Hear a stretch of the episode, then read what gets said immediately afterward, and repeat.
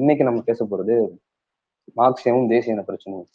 ஒரு J V Stalin அவர்களுடைய ஒரு ஆய்வுபூர்வமான ஒரு நூல், அதை பற்றி நம்ம பேச போகிறோம். நம்மளுடைய தமிழ் மார்க்சினுடைய வாசிப்புகளில் நம்ம வாசித்த ஒரு நூல், அதை குறித்து நம்ம பேச இருக்கிறோம். இதற்கு முன்னாடி போன்ற போன வாரம் வந்து தோழர் லெனினுடைய தேசிய இனங்கள் சுய நிர்ணயம் அப்படின்றத புத்தகம் வாசித்தோம்.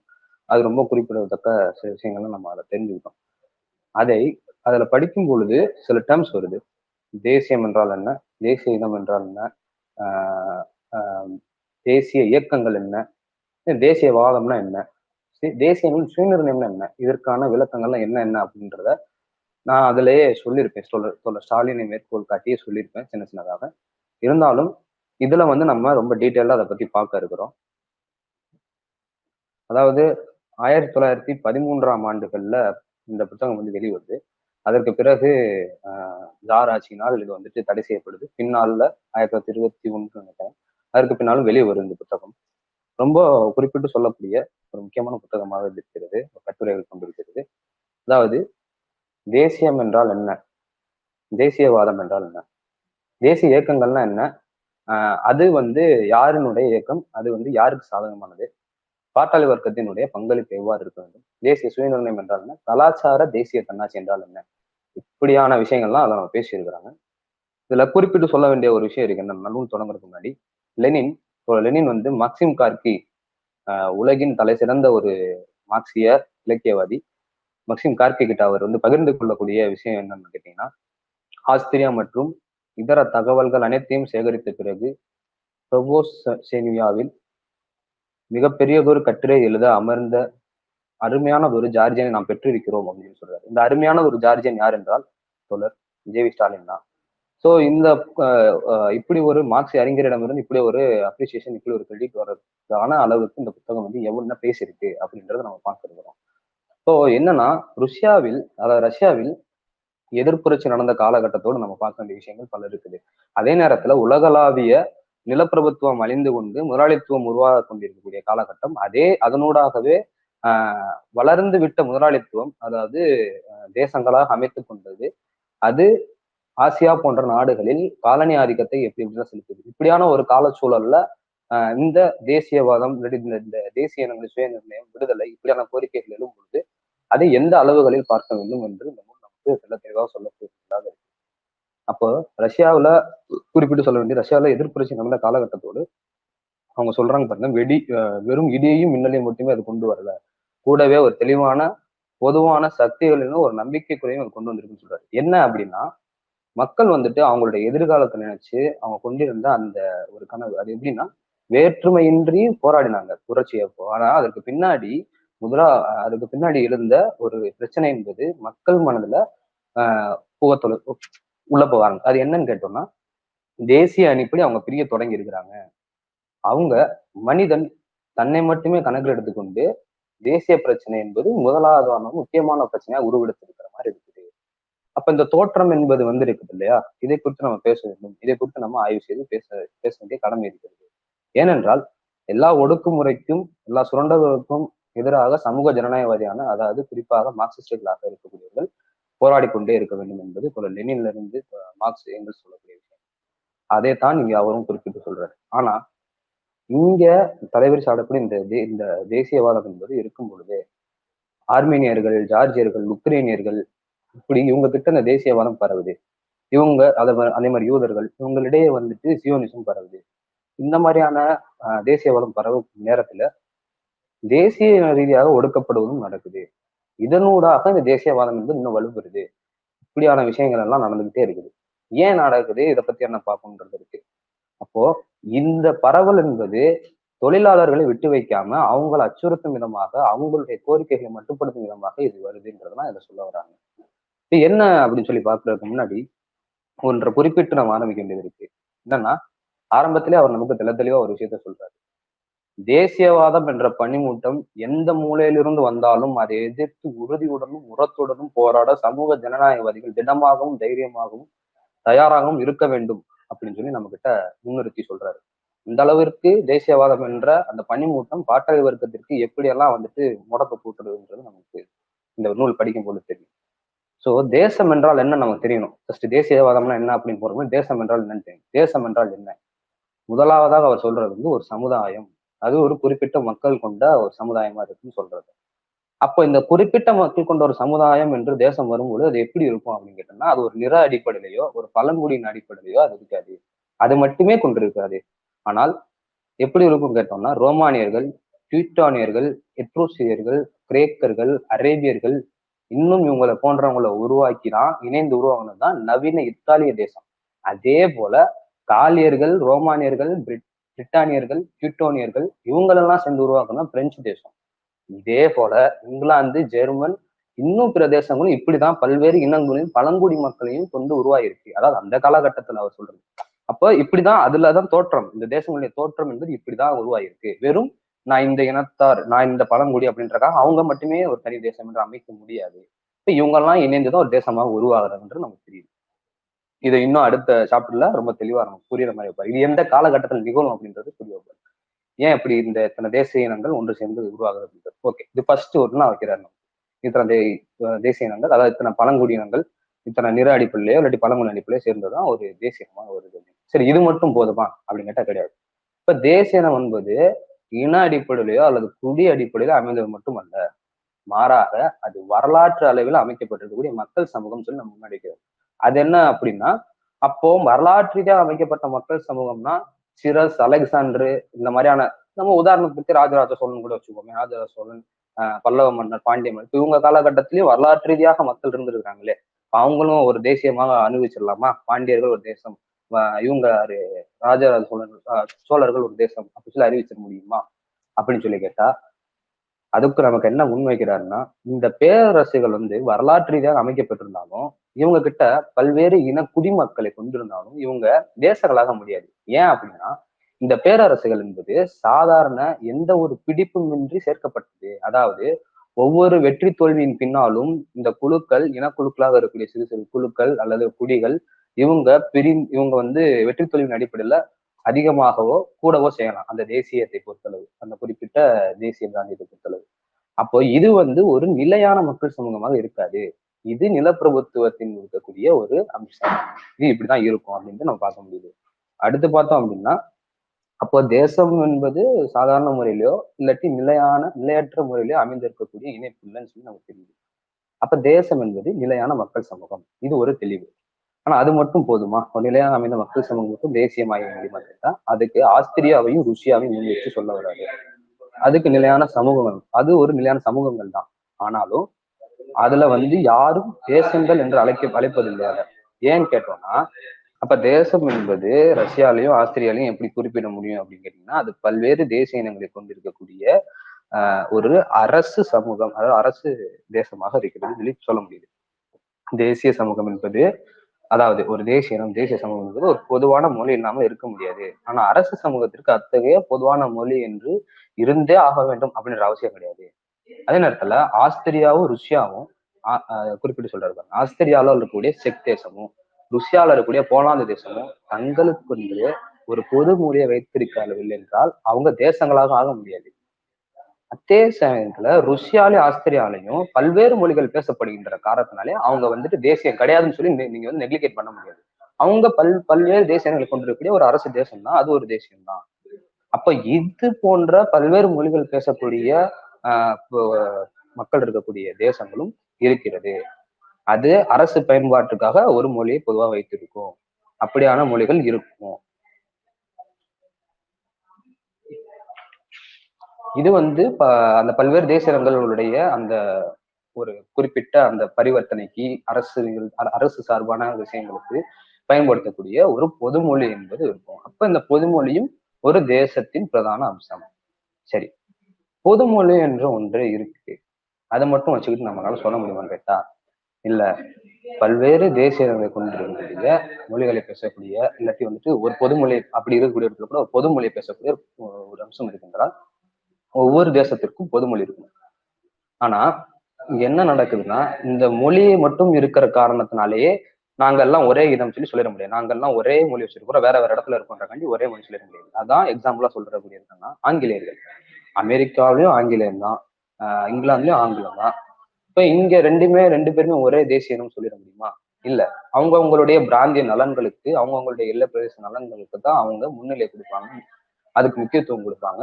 அப்படி வரும்பொழுது இது எப்படி தேசியமாக அங்கே இருக்க முடியும்? அப்போ இங்க இருக்கக்கூடிய அந்த அஹ் எல்லை, அந்த மக்களுடைய வாழ்க்கை பகுதி என்பது ரொம்ப ரொம்ப முக்கியம். இப்போ ஒரு உதாரணமாக ஆஸ்திரியா, அமெரிக்கா இருக்கு. இது போல வெவ்வேறு இடங்களையும் சொல்லலாம். அப்போ இங்கிலாந்து இது இங்க இருக்குங்க. இப்போ வந்துட்டு அஹ் இது வந்து ஒரு முக்கியமான ஒரு ஃபேக்டர், பொதுவான வாழ்க்கை பகுதிங்கிறது. இப்போ பொதுவான வாழ்க்கை பகுதி இருந்துட்டா மட்டும் ஒரு தேசத்தை உருவாக்க முடியுமான்னு கேட்டா இல்ல.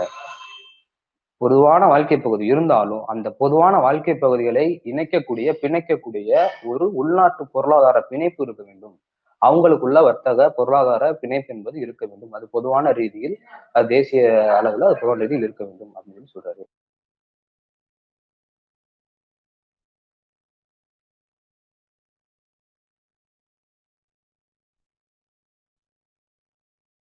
ஆஹ் வாழத்தோட மியூட்ல விழுந்துருச்சு தோழர், நீங்க பேசுறது கேட்கல தோழர்.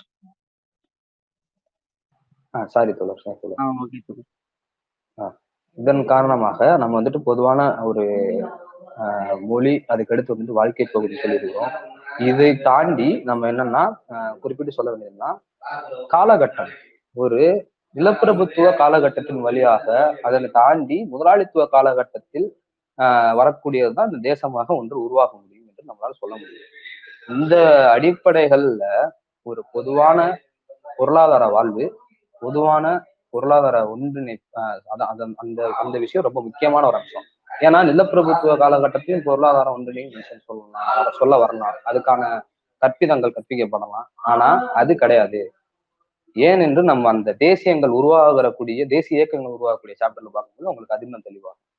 அப்போ ஒரு தேசம் என்பதை நம்ம எப்படி சொல்ல முடியும் அப்படின்னு சொல்லி பார்த்தோம்னா, இந்த மாதிரியான பொதுவான ஒரு மொழி, ஆட்சி பகுதி, பொருளாதார வாழ்வு, இது எல்லாம் ஊடாக உண்டாகக்கூடிய மன இயல்பு, அது பொதுவான கலாச்சாரம் ஒன்று உருவாகும் ஊடாக, இது எல்லாத்தையும் கொண்டிருக்கக்கூடிய, இந்த நான்கு விஷயங்களும் கொண்டிருக்கக்கூடிய வரலாற்று ரீதியாக உருவாகிய மக்கள் சமூகம், நிலையான மக்கள் சமூகம் தான் தேசம்.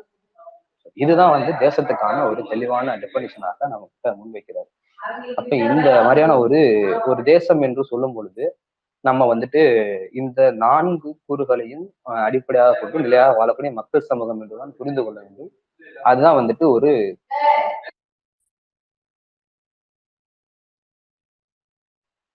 அதுதான் வந்துட்டு ஒரு நிலையான அதுதான் வந்துட்டு ஒரு தேசத்திற்கான அம்சங்கள், டேர்ம்ஸ், அதுதான் நம்ம பார்க்க முடியும். அதை தவிர்த்து இங்க என்னென்ன கற்பிதங்கள் கற்பிக்க போறோம் நம்ம முன்னாடின்றத நமக்கு அனுபவ ரீதியாகவே இங்க இருக்கக்கூடியவர்களுக்கு தெரிஞ்சிருக்கும். இருந்தாலும் சொல்ல வேண்டியது என்னன்னா, குறிப்பிட்டு ஒரு மொழி, அதனால நாங்க ஒரு தேசம் என்று சொல்ல வந்தாலோ அது வந்து தேசமாகாது. அதை நமக்கு இங்கே முன்னாடி சொல்லியிருக்கிறாரு. வெவ்வேறு பிரதேசங்களில், அந்த நிலையான வாழ்க்கை பகுதியெல்லாம் வெவ்வேறு இடங்கள்ல இருக்கக்கூடிய ஆஹ் இல்லாட்டி வெவ்வேறு மதங்களை, இல்லாட்டி வெவ்வேறு கலாச்சாரத்தை பின்பற்றக்கூடியவர்களாக இருக்கக்கூடும், ஒரே மொழி பேசினாலும். அப்ப அது வந்து எப்படி தேசங்களாக நீங்க முன்னிறுத்த முடியும் என்ற கேள்வி வரும். அதே போல பொதுவான ஒரு இடத்துல இருக்கும் அப்படின்றக்காக மட்டுமே சொல்லிட முடியாது. பொருளாதார ஒன்றிணைப்பு சொல்லணும். அதே போல சட்ட ரீதியாக, அதாவது வந்துட்டு நிலையாக வாழக்கூடிய மக்கள் சமூகமாக சட்ட ரீதியாக பொருளாதார வாழ்வு ஏற்பட்டு ஏற்பட்டிருக்கு அப்படின்னு சொல்லி காட்டக்கூடிய அம்சங்கள், அது காலனியத்துக்கு சாதகமாக போகும். வெறும் பொருளாதார அம்சத்தை மட்டும் காமிச்சிங்கன்னா அப்போ அந்த ஒரு அரசியல் பொருளாதார அம்சத்தை மட்டும் காமிச்சு நம்மளால முன்னிறுத்த முடியாது. அப்போ இது எல்லாமே வேணும். இதுல ஒன்று இருந்து ஒன்று இல்லை என்று வரக்கூடிய தேசம் என்று தேசமாகாது என்று நம்ம கிட்ட தெளிவ தெளிவா சொல்றாரு. மேலே குறிப்பிட்டிருக்கக்கூடிய, நம்ம முன்னாடியே குறிப்பிட்டிருக்கக்கூடிய இந்த பொதுவான மொழி, ஆட்சி பகுதி, பொருளாதார வாழ்வு, மன இயல்பு, இது எல்லாத்தையும் அடிப்படையாக கொண்டிருக்கக்கூடிய நிலையான மக்கள் சமூகம், வரலாற்று ரீதியாக நிலையான மக்கள் சமூகம் என்பதுதான் தேசம் அப்படின்னு சொல்லி நம்ம கிட்ட முன்னிறுத்துறாரு.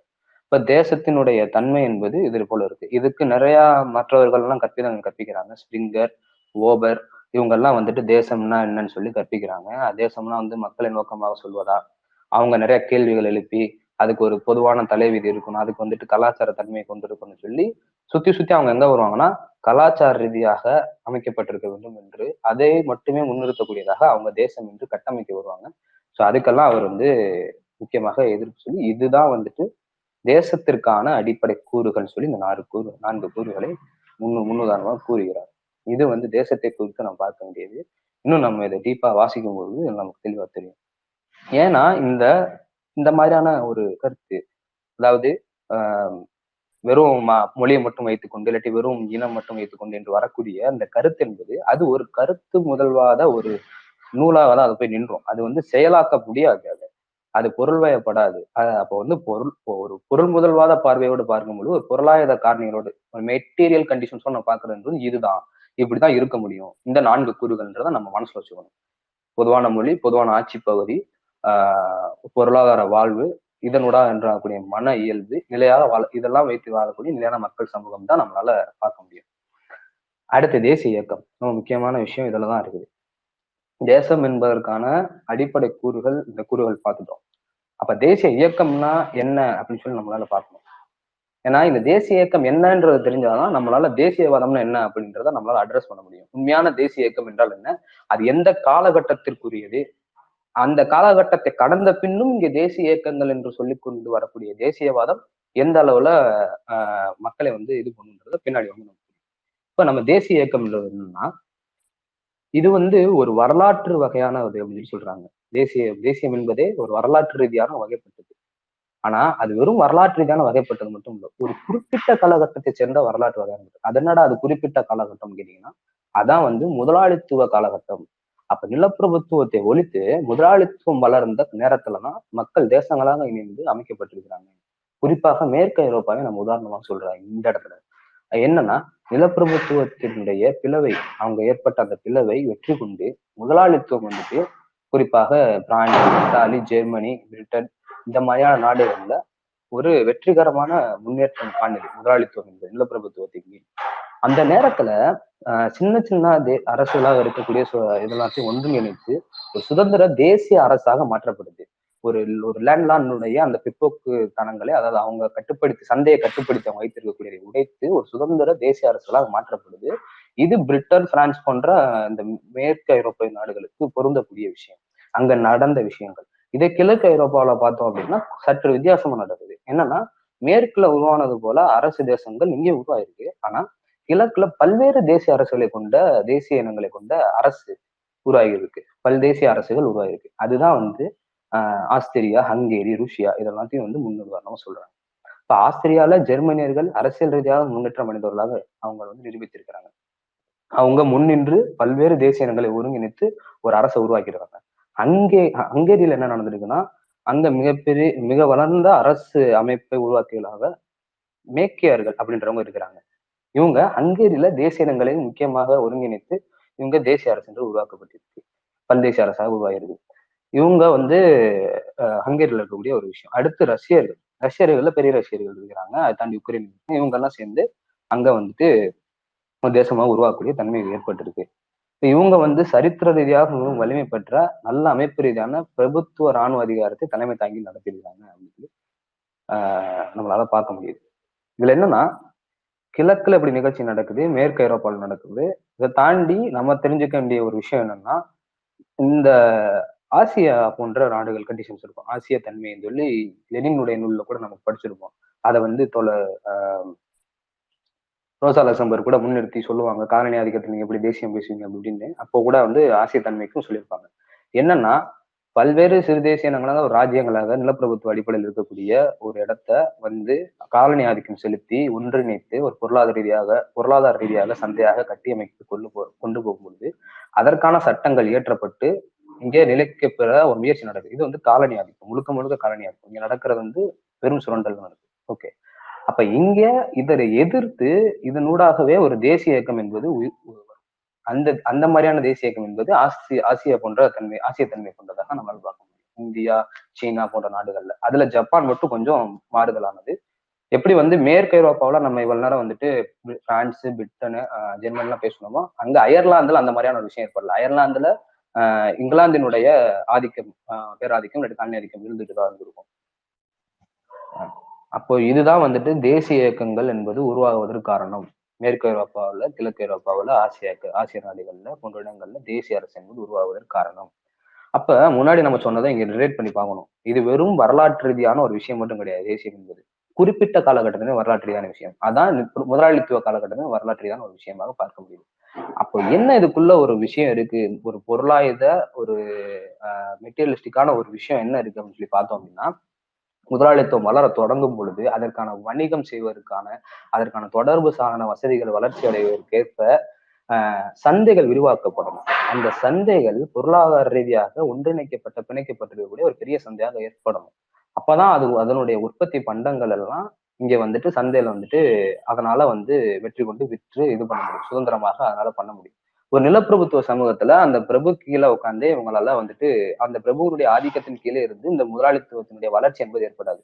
அதனாலதான் மேற்கு ஐரோப்பாவில் ஏற்பட்ட அந்த விரிசல் காரணமாக ஆஹ் சாரி இப்போ நிலப்பிரபுத்துவத்தினுடைய வீழ்ச்சியின் காரணமாக இவங்க வந்துட்டு ஆதிக்கம் கொண்டு இவங்க வந்துட்டு அதுல முதலாளிகள் வந்து தேசியமாக கட்டமைக்கிறாங்க. அதே போல கிழக்குல நடக்குது. பிறகு காலனி ஆதிக்கத்தின் ஏற்பட்டு இந்தியாவிலையும் அது அதாவது ஆசியா கண்டங்கள்லயும் அது போன்ற விஷயங்கள் நடக்குது.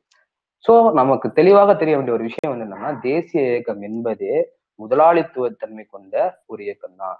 தேசிய கருத்தும் முதலாளித்துவ காலகட்டத்தில் உதித்த ஒரு கருத்து தான், ஒரு விஷயம்தான் அப்படின்னு சொல்லி நமக்கு தெரியுது.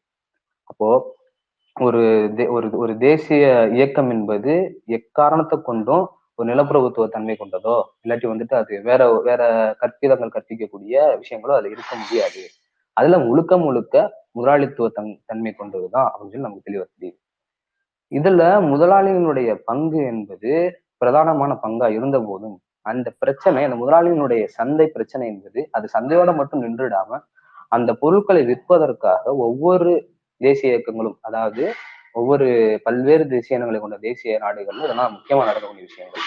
ஒவ்வொரு தேசிய இனங்களும் தங்களுக்கான அந்த முதலாளி தேசிய இன முதலாளிகளுடைய கோரிக்கைகளுக்காக தேசிய இயக்கங்கள் கட் ஆஹ் போராடுன்றதாக நம்ம பார்க்க முடியும். அப்ப அது என்ன பண்ணும் அப்படின்னா, அந்த பிரச்சனை வெறும் சந்தை பிரச்சனையாக மட்டும் நிற்கவில்லை.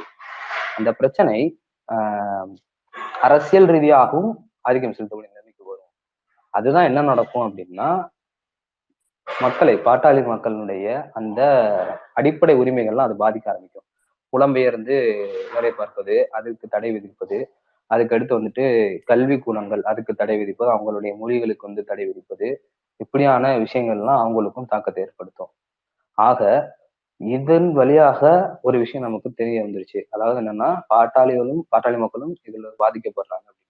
இவர்களுடைய அதாவது இந்த தேசிய இயக்கங்களுடைய சந்தை போட்டிகளுக்கு அரசியல் ரீதியாகவும் பாதிப்பு ஏற்படும் பொழுது மக்களிடையும் பாதிப்பு ஏற்படுது என்று நமக்கு தெரியுது. அப்போ இயல்பாகவே ஒட்டுமொத்தமாக மேலோட்டமா பார்க்கும் பொழுது ஆஹ் தேசிய இன ரீதியான ஒடுக்கல் மட்டும்தான் கண்ணுக்கு தெரியுமே தவிர்த்து இந்த சந்தைக்கான போட்டி என்பது கண்ணுக்கு தெரியாத பட்சத்துல பாட்டாளிகளை அவங்களுடைய பிரதான கோரிக்கையான வர்க்க முரண்களுக்கு வர்க்க பகைமைகளுக்கு எதிராக அவங்களுடைய போராட்டங்களுக்கு எதிராக செல்லும் பொழுது திசை திருப்பக்கூடிய இடமும் வருகிறது அப்படின்ட்டு நம்மளால் சொல்ல முடியாது. அதற்காக பாட்டாளி மக்கள் என்பவர்கள் இந்த தேசிய சுய நிர்ணயத்திற்கு எந்த ஒரு விதத்திலையும் இது பண்ணக்கூடாது, ஆதரிக்க கூடாது என்று சொல்வதாக இதை அர்த்தம் எடுத்துக்க கூடாது. ஏன்னா ஒரு நிலப்பிரபுத்துவ தன்மையில இருந்து கொண்டு ஒரு சுதந்திரமான தேசியத்தை அமைக்க வேண்டும். ஏன்னா பிற்போக்கு அம்சங்களை தாண்டி ஒரு சுதந்திரமான தேசியத்தை அமைக்க வேண்டும் என்பது இருக்கிறது. அது சோசியலிசத்திற்கு இட்டு செல்லும் அப்படின்ற காரணமும் அதனூடாகவே இருக்கிறது. இன்னும் சொல்ல போனா, பாட்டாளி வர்க்கம் எந்த அளவில் சக்தி படைத்திருக்கிறதோ, எந்த அளவில் ஆற்றல் கொண்டிருக்கிறதோ அந்த அளவிற்கு அதன் தலைமையிலேயே அந்த தேசிய இயக்க போராட்டத்தை முன்னெடுத்து நடத்துன்றதும் வரலாற்றுதான் பார்க்க முடியும் நம்மளால. ஆனா அதே நேரத்துல ஒன்றை நினைவு வைத்துக் கொள்ள வேண்டும், பாட்டாளி வர்க்கம் என்பது சர்வதேச அம்சம் கொண்டது. அது சர்வதேச ரீதியாக ஒன்றிணைய வேண்டும் என்றும் நம்மளால சொல்ல முடியும். ஆக தேசிய வாதத்திற்கு எதிராக அது நிற்க வேண்டும்ன்றதுதான் அடிப்படை. சோ இது வந்து நம்ம பார்க்க வேண்டிய விஷயம். ஸோ சமூக ஜனநாயகவாதிகளாக இருக்கக்கூடியவர்கள் அவர்களுடைய பங்கு என்ன அப்படின்றதெல்லாம் நம்ம பின்னாடி பார்ப்போம். அதாவது மார்க்சிஸ்டுகள் ஆஹ் எப்படி இருக்கிறவங்க அவங்களுடைய பங்குகள் என்ன அப்படின்றதெல்லாம், அவங்க எந்த மாதிரியான செயல்படணும் அப்படின்றதெல்லாம் அடுத்து சொல்லியிருப்பாங்க. என்னன்னா, வர்க்க பகைமைகளின் வளர்ச்சி இந்த விதங்கள் நடக்கும் பொழுது பாட்டாளி வர்க்கத்துடைய வர்க்க உணர்வையும் அவங்களுடைய அமைப்பு ரீதியாக அணிதிரள்ற விதத்தையும் முதலாளித்துவ தேசியவாதம் அது கொடியின் கீழ் மக்கள் ப அணிதிரள்வது என்பது முடிவாகும்ன்றத சொல்ல பேசுறது. ஹலோ சரிங்க தோழர். ஸோ இது வந்துட்டு ஒவ்வொரு ஒரு இரண்டு முக்கியமான விஷயங்கள், தேசியம் என்றால் என்ன, தேசிய இயக்கம் என்றால் என்ன என்று நம்மளால பார்க்க முடியக்கூடிய முக்கியமான விஷயங்கள். இதுல இதுல தேசிய இயக்கம்னுடைய சாராம்சம் நமக்கு தெரிஞ்சிருச்சு. முதலாளித்துவ இயக்கமே ஆகும் என்று நம்ம கிட்ட தெல்ல தெளிவா சொல்றாரு. அது இயல்பாகவே முதலாளித்துவத்தினுடைய தலைவிதிக்கு கட்டுண்டதாகும்னு சொல்றாரு. இப்ப தேசிய இயக்கம் வந்து முடிவாக ஒழிக்க வேண்டும்னா முதலாளித்துவ மலிவில் தான் அது சாத்தியமாகும் சொல்றாரு. அப்ப முதலாளித்துவ மலிவு எங்க சாத்தியமாகும் கேட்டீங்கன்னா, சோசியலிச ஆட்சியில் மட்டுமே தான் சாத்தியமாகும். அப்ப அமைதியை முழுமையான ஒரு அமைதியை நிலைநாட்ட முடியும். ஒரு நிலப்பிரபுத்துவத்தினுடைய எதிராக ஒரு அமைதி வேண்டும் என்றுதான் முதலாளித்துவம் முன்னிறுத்தி அதற்கான நலன் அதோடைய வர்க்க நலனுக்கான சுதந்திர சந்தைக்காக அது முன்னிறுத்தி போகுது. ஆனா உண்மையான ஒரு அமைதி முழுமையான ஒரு அமைதி மக்கள் இந்த மானுட சமூகத்தை கிடையாது, சோசியலிசம் தான். அதற்கு இந்த வர்க்க போராட்டங்கள் நடத்தியாக வேண்டும், இந்த தேசிய வாதத்திற்கு எதிரான போராட்டம் நடத்த வேண்டும் என்று சொல்ல முடியும். இப்ப பாட்டாளி வர்க்கம் எவ்வளவு தூரம் இந்த இந்த இந்த விஷயத்தை அதாவது இந்த இந்த தேசியவாதத்தின் தீமையிலிருந்து தன்னை பாதுகாத்து முன்னேறு முன்னேறுமோ அந்த அளவிற்கு ஆஹ் சோசியலிசத்துக்கான பாதை என்பதும் அங்கு முழுமையான அமைதி என்பது நடக்கும் என்று நம்மளால சொல்ல முடியுது. அது என்ன அப்படின்னா, எல்லா தேசிய இனங்களுக்கும் சுய வளர்ச்சிக்கான சந்தர்ப்பம் தந்திருக்க தந்திருக்கப்பட்டிருக்கணும் அப்படிங்கிறது தான்.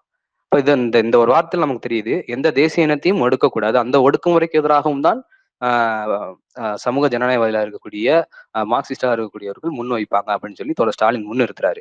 அப்ப நம்ம தேசியவாதம் என்ற இந்த ஒடுக்குமுறைக்கு எதிராகவும் இருக்க வேண்டும், அதே நேரத்தில் அந்த வர்க்கத்துக்குன்னு உரிய பாட்டாளி வர்க்கத்தின் உரிய அந்த வர்க்க சுரண்டலுக்கு எதிராகவும் வர்க்க போராட்டங்களையும் முன்னெடுக்க வேண்டும்ன்றதுதான் அடிப்படை பிரச்சனையை முன்வைத்தல் என்று மூணாவது சாப்டர் நம்ம வரப்போறோம். அப்ப என்னன்னா, அதுல என்னன்னா, ஒரு தேசம் என்பது அதனுடைய விதியை தானே சுதந்திரமா நிர்ணயித்துக்கூடிய உரி நிர்ணயித்துக் கொள்ளக்கூடிய உரிமை இருக்கு.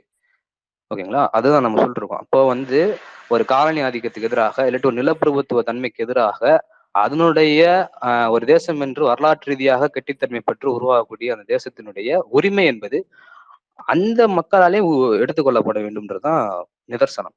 அதற்கு எதிராக தான் தேசியவாதம் வரும் பொழுது நம்ம அதற்கு எதிராக போராடவும் கூடும் வேண்டும் அப்படின்னு சொல்லி பார்க்க முடியுது. அப்போ இந்த பிரச்சனை முன்வைத்தல் அப்படின்றதுல குறிப்பிட்டு சொல்ல வேண்டிய விஷயங்கள் இருக்கு. என்னன்னா, ஆஸ்திரியாவில நடக்கக்கூடிய தேசிய ரீதியான பிரச்சனைய ருஷ்யா இருக்கக்கூடிய சில சமூக ஜனநாயகவாதிகள் அதை வந்து ரிலேட் பண்ணி பேசிட்டு இருப்பாங்க. இப்போ என்னன்னா, ஆஸ்திரியாவில நாடாளுமன்றத்துல நடக்கக்கூடிய விவாதங்கள் என்ன நடக்கும்னு கேட்டீங்கன்னா, ஆஸ்திரியாலையும் பல்வேறு தேசிய இனங்கள், ருஷ்யாவிலையும் பல்வேறு தேசிய இனங்கள். ஆஸ்திரியால தேசிய இன பிரச்சனை அதிகமா வெடித்து கிளம்பிக்கிட்டே இருக்கும். அங்க நாடாளுமன்றமே சம்பி சம்பிச்சு அடிக்கடி போகும், பிரச்சனைகள் இருக்கும். அப்ப அந்த பிரச்சனை தான் அஹ் இங்கேயும் வந்துட்டு அதுக்கான தீர்வு என்னன்னு கேட்கும் பொழுது ஸ்ட்ரிங்கர் ஓபர் போன்றவருடைய கருத்து என்னவாக இருக்குன்னு கேட்டீங்கன்னா, இல்ல ஆஸ்திரிய மார்க்சிய சாரி ஆஸ்திரிய ஜம்மு சமூக ஜனநாயகவாதிகள் அங்க சொல்லக்கூடிய சொல்லிக்கொள்ளக்கூடியவருடைய கருத்து என்னவா இருக்குன்னா, தேசியம் தேசிய சுயநிர்ணயத்தை கடந்த அவர்கள் சொல்ல வேண்டிய விஷயம் என்ன இருக்குன்னா சொல்லியிருப்பாங்கன்னா, கலாச்சார தன்னாட்சி அவங்க முன்னெடுத்திருப்பாங்க. அப்போ அவங்க வந்து இந்த கலாச்சார ரீதியாக மக்களை ஒரு ஒருங்கிணைக்க வேண்டும், அதாவது குறிப்பிட்ட மதம் இல்லாட்டி குறிப்பிட்ட மொழி பேசக்கூடிய இப்படி ஒரு கலாச்சார மக்களை ஒருங்கிணைத்து அதற்கான அவங்க அரசியல் சுயநிர்ணயம்லாம் அவங்களுக்கு வேண்டாம், இந்த கலாச்சாரத்தை அவங்க பயன்படுத்திக் கொள்ளக்கூடிய சுயநிர்ணயம் அவங்களுக்கு வேணும், அவங்களுக்கு வந்து உரிமை வேண்டும் அப்படின்னு சொல்லி அதுக்கான தன்னா அதுக்கான ஒரு ஆட்சி அவங்களுக்கு வேண்டும் தான் அது முன்னிறுத்தும். இப்ப இது வந்து தேசிய பிரச்சனைக்கு தீர்வு அளிக்காது. முதல் காரியம், இந்த கலாச்சார ரீதியாகவே இது ஒன்றிணைக்க முடியாது என்பதை நம்மளால பார்க்கணும். அது ஏன் என்று நம்ம பின்னாடி பார்ப்போம். அப்ப இப்படி அவங்க சொல்லும் பொழுது இதே கண்டிஷன்ஸை கொண்டு வந்து அஹ் இதுவே தவறு இதே கண்டிஷன்ஸை கொண்டு வந்து ஆஹ் ருஷ்யாவில் வைக்கக்கூடிய பழக்கம் இருந்திருக்கு. அதனால நூலில் அவர் குறிப்பிட்டு சொல்றாரு, பிரச்சனை முன்வைத்தல்ன்றது நீ எப்படி வைக்கணும் அப்படின்னா, அந்தந்த இடத்துல நடக்கக்கூடிய விஷயத்த நீ ஆராயணும், அங்க இருக்கக்கூடிய பிரச்சனையை நீ ஆராயணும், அது எந்த காலகட்டத்திற்கு அப்படின்றது ஆராயணும். ஒவ்வொரு காலகட்டத்திற்கும் ஒவ்வொரு இடத்திற்கும் ஏற்றாற்போல் பிரச்சனைகள் மாறும்.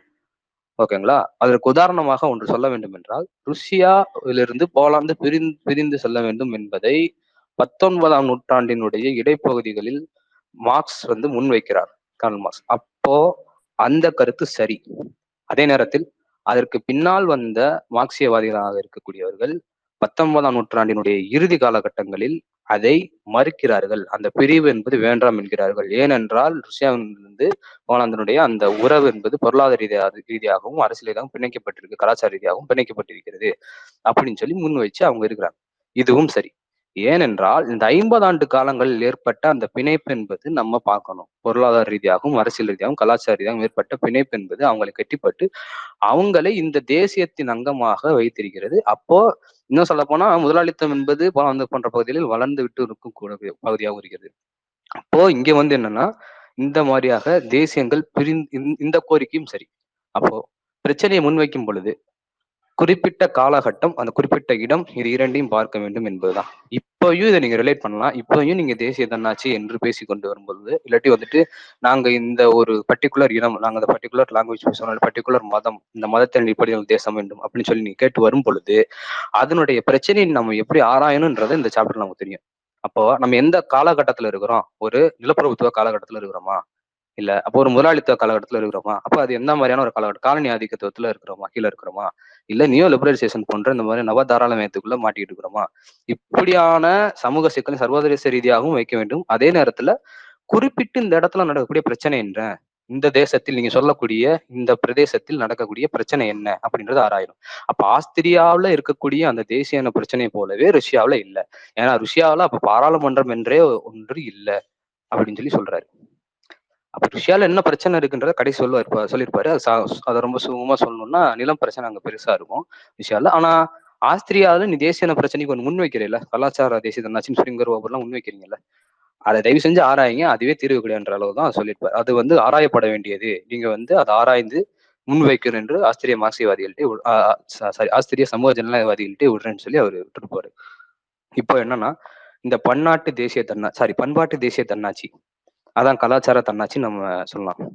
இது என்ன இது பண்பாட்டு தேசிய தன்னாட்சி அப்படின்னு சொல்லி கேட்டீங்கன்னா, மக்களை அதாவது ஆஹ் செக்கோஸ்லாவியர்கள், போலாந்துக்காரர்கள், ஜெர்மனியர்கள் இப்படி பல்வேறு தேசிய இனத்தை கொண்டு இருக்கக்கூடிய ஆஸ்திரியா போன்ற பகுதிகளில் அங்க இருக்கக்கூடிய மக்களை ஆஹ் இன ரீதியாக பிரிப்பது. ஜெர்மானியர்கள் பெரும்பான்மையா இருக்கும் பொழுது, ஜெர்மானியர்கள் உரிமை கோரி வரும் பொழுது, அது வந்துட்டு அப்போ அவங்களுடைய தேசியவாதத்தை முன்வைத்து நீங்க என்ன பண்ணுங்க, இந்த சிறுதேசிய இனங்களாக இருக்கிறவர்கள் ஆஹ் ஒரு இந்த உங்களுடைய இந்த குறிப்பிட்ட கலாச்சார அடிப்படையில், அதாவது குறிப்பா சொன்னோம்னா செக்கோஸ்லாவியர்கள் இருக்கீங்கன்னா அந்த கலாச்சார அடிப்படையில், போலாந்துக்காரர்கள் அந்த கலாச்சார அடிப்படையில் ஒருங்கிணைந்து ஒரு சபையாக வைக்க வேண்டும் அப்படின்னு சொல்லி ஸ்பிரிங்கர் ஓபர் இவங்களுடைய கருத்து ஒட்டி ஒட்டி வரும். இப்படியேதான் டிஃபரன்சஸ் இருக்கும், ரெண்டு பேத்துக்குள்ள உண்மையிலான டிஃபரன்சஸ் இருக்கும், ஆனா இவங்களுடைய கருத்து இப்படிதான் வரும். அப்ப என்னன்னா இந்த கலாச்சார அடிப்படையில் ஒரு சபை நிர்ணயிக்கப்பட வேண்டும். இந்த சபை என்பது அதனுடைய குறிப்பிட்ட இந்த இனத்தினுடைய கலாச்சார ரீதியான பண்பாட்டு ரீதியான விஷயங்கள் உரிமை உரிமையை கோரி நிற்கும். அது மற்றபடி நீங்க அரசியல் ரீதியாக இல்லாட்டி பொருள் அரசியல் பொருளாதார ரீதியாக நீங்க எந்த ஒரு சுய நிர்ணயத்தையும் நாடி செல்வதோ விடுதலை கேட்டு போவதோ அப்படியான வழிகோடல்களை இது வைக்காது. இன்னும் சொல்ல போனா இந்த மக்கள் தங்களுடைய ஆஹ் இந்த வளர்ந்து இருக்கக்கூடிய இந்த முதலாளித்துவ காலகட்டங்களில் மக்கள் அங்கங்கே சிதறி சிதறி அஹ் பல்வேறு இடங்கள்ல மைக்ரண்ட் லேபர்ஸாக ஒர்க் செய்து அதை வேலை பார்த்து கொண்டிருக்கும் பொழுது, அப்படி புலம்பெயர்ந்து வேலை பார்த்து கொண்டு இருக்கும் பொழுது அவர்கள் அந்த இடத்துல ஒவ்வொரு தேசிய இனமும் ஒவ்வொரு இடத்துல சிறு தேசிய இனங்களாக இருக்கக்கூடிய சூழல் ஏற்படுது. இப்படியான ஒரு சிக்கல் இருக்குது. அப்போ இந்த சிக்கல் எப்படி வந்துச்சுன்னு கேட்டீங்கன்னா முதலாளித்துவ சமூகத்துல வந்திருக்கு. அப்போ முதலாளித்துவ சமூகம் என்பது எப்படி வந்திருக்கும் அப்படின்னா, இந்த தேசியம் என்று கட்டமைக்கப்பட்ட ஒரு தேசத்துலதான் அது வந்திருந்திருக்குது. அப்போ ஆல்ரெடி தேசம் என்பது ஒன்று கட்டமைக்கப்பட்டு இருக்குது. அப்போ இதற்கு கீழே நீங்க எப்படி வந்து இப்படி ஒரு கோரிக்கை வைப்பீங்க? அப்படியே வச்சாலும் நீங்க வைக்கக்கூடிய அம்சம் என்ன, வெவ்வேறு இடங்கள்ல வாழக்கூடிய இந்த தேசிய சிறு தேசிய இன மக்கள்லாம் ஒரு ஒரே இடத்துல வரணும்னு சொல்லி சொல்றாங்க. வந்து இவங்க தங்களுக்கான ஒரு அடையாளமாக வரணும், ஒன்று சேரணும் ஒரே அடையாளத்தோட. இந்த அடையாளத்தை வைத்து இவங்க வந்துட்டு அவங்க சொல்லக்கூடிய காரணங்கள்லாம் இன்னும் ரொம்பவே வேடிக்கையா இருக்கும். என்னன்னா ஐடி கார்டு மாதிரி ஒன்று வச்சுக்கணும், ஸ்பிரிங்கர் ஒவ்வொருவங்களும் அப்பகிறக்கூடிய இப்படிதான் இருக்கும், அதை வந்து அரசு அங்கீகரிக்கணும், இப்படியான கண்டிஷன்ஸ் எல்லாம் அதில் வச்சுருப்பாங்க. அப்போ இதே இந்த மாதிரியான ஒரு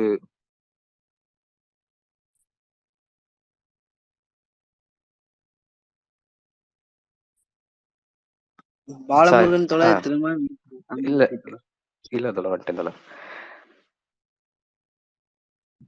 அப்ப இந்த மாதிரியான ஆஹ் கலாச்சார ரீதியான தேசிய தன்னாட்சி அப்படின்னு சொல்லிட்டு வர்றாங்க. இவங்க தேசிய இனங்களை கட்டியமைக்கக்கூடிய அந்த காரணியே முதல்ல தவறு. ஏனென்றால் நம்ம முன்னாடி இந்த முன்னாடி நம்ம படித்த நினைவு குறி பார்க்க வேண்டும். என்னன்னா நான்கு முக்கிய கூறுகள் அந்த சொல்லியிருப்போம். பொதுவான மொழி, பொதுவான ஆட்சி பகுதி, பொருளாதார ஒருங்கிணைப்பு, அஹ் அதுக்கடுத்து வந்துட்டு அஹ் நிலையா வாழக்கூடிய மக்கள் சமூகம், இதனோட வரக்கூடிய கலாச்சார அந்த பொதுவான கலாச்சாரம் என்று உருவாயிருக்கும் அந்த கலாச்சாரம். இது எல்லாத்தையும் நம்ம சேர்த்து பார்க்க வேண்டும். அப்போ இது இல்லாம ஒன்றை மட்டும் மேற்கோரி அதை மட்டும் வைத்துக்கொண்டு நம்மளால ஒரு தேசியம் என்பது கட்டமைக்க முடியாது. அப்ப ஆஸ்திரியாவில சொல்வது போல இந்த மாதிரியான வெவ்வேறு வெவ்வேறு நாடுகள்ல கற்பிக்கக்கூடிய ஒரே ஒரு தன்மையை மட்டும் வைத்துக்கொண்டு நம்மளால ஒரு தேசம் என்று முன்னிறுத்தி தேசியமாக செல்ல முடியாது. தேசிய இயக்கங்கள் உருவாயிருச்சுன்னா அது தேசியவாதம் தான் அப்படின்னு சொல்லி நம்மளால பார்க்க முடியும். இதை தாண்டி இன்னொரு விஷயம் என்னன்னா, நீ சொல்லக்கூடிய அந்த கலாச்சாரம் சொல்றீங்க இல்லையா, அப்போ நம்ம முன்னாடி சொன்ன அந்த விஷயத்த இணைச்சு பார்க்கணும். தேசிய இயக்கம் என்றாலே அந்த தேசியவாதம் என்ற தேசிய இயக்கம் என்றாலே அது முதலாளித்துவத்தினுடைய கோரிக்கை தான் அப்படின்னு. அப்போ ஒவ்வொரு இடத்துல வாழக்கூடிய தேசிய இனங்களுக்குள்ள கூட இருக்கக்கூடிய முதலாளிகளுடைய ஒரு கோரிக்கையாகவும் அது இருக்கும், சரிங்களா? அப்போ இது வந்து அந்த பாட்டாளி வர்க்கத்தினுடைய அவங்களுடைய ஆதரவையும் கேட்கும். அதே நேரத்துல பாட்டாளி வர்க்கமும் தேசியவாதத்தினால ஒரு பெரு தேசிய இனவாதத்தினால பாதிக்கப்படக்கூடிய சூழலும் இருக்கும். இதையெல்லாம் வைத்து பாட்டாளிகளை அவங்களுடைய வர்க்க போராட்டத்தில் திசை திருப்பக்கூடிய போக்கு என்பது இருக்கும். இப்ப நம்ம அந்த காலகட்டத்தை ஆராய வேண்டும் என்பதெல்லாம் நம்ம சொல்லியிருக்கிறோம். இந்த அடிப்படையில பார்க்கணும்.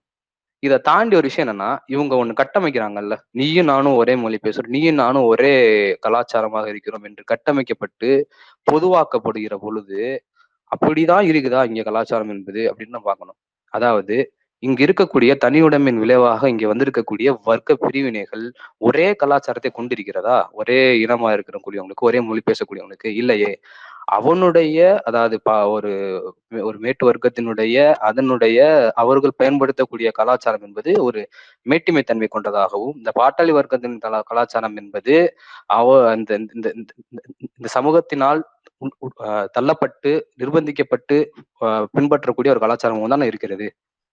உதாரணமாக ஒன்று சொல்றேன், என்னோட எக்ஸாம்பிள் தான் இது, ஸ்டாலின் ஸ்டாலினுடைய குறிப்பில்ல, உதாரணமாக நான் சொல்றேன், எளிமைப்படுத்தி சொல்றேன்னு சொல்றேன்.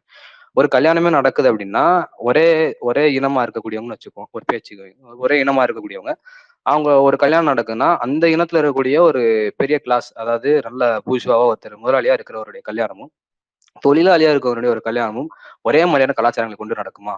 அங்க இருக்கக்கூடிய அந்த அடுக்கடுக்கான அந்த ஆடம்பரங்கள் இங்க இருக்குமா?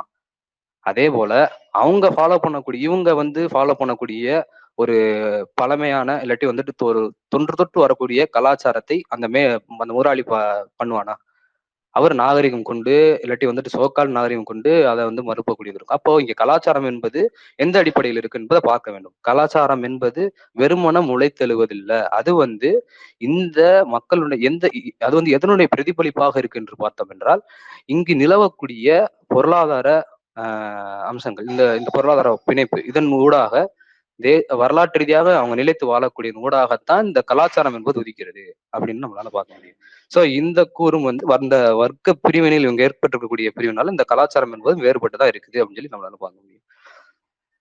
இவங்க என்ன பண்றாங்க அப்படின்னா, இந்த கலாச்சாரம் ஒன்றுதான் சொல்றதுக்காக ஒரே சமபந்தி மாதிரி உட்காந்து சாப்பிட வைக்கிறக்கூடிய முயற்சி எல்லாம் முன்னெடுத்து இருந்திருக்காங்க. இப்போ இதெல்லாம் வந்து ரொம்ப வேடிக்கையானதான்ட்டு அவங்க சொல்லியிருக்காங்க, முன்னாடி இதை குறிப்பிட்டு சொல்லியிருக்காங்க. அப்ப தேசிய இனங்களாக ஒன்று திளர்றது இல்லாட்டி வந்துட்டு பண்பாட்டு தேசிய தன்னாட்சி அப்படின்றது தேசிய பிரச்சனைக்கு ஒரு தீர்வு அல்லன்றது தெளிவாகுது.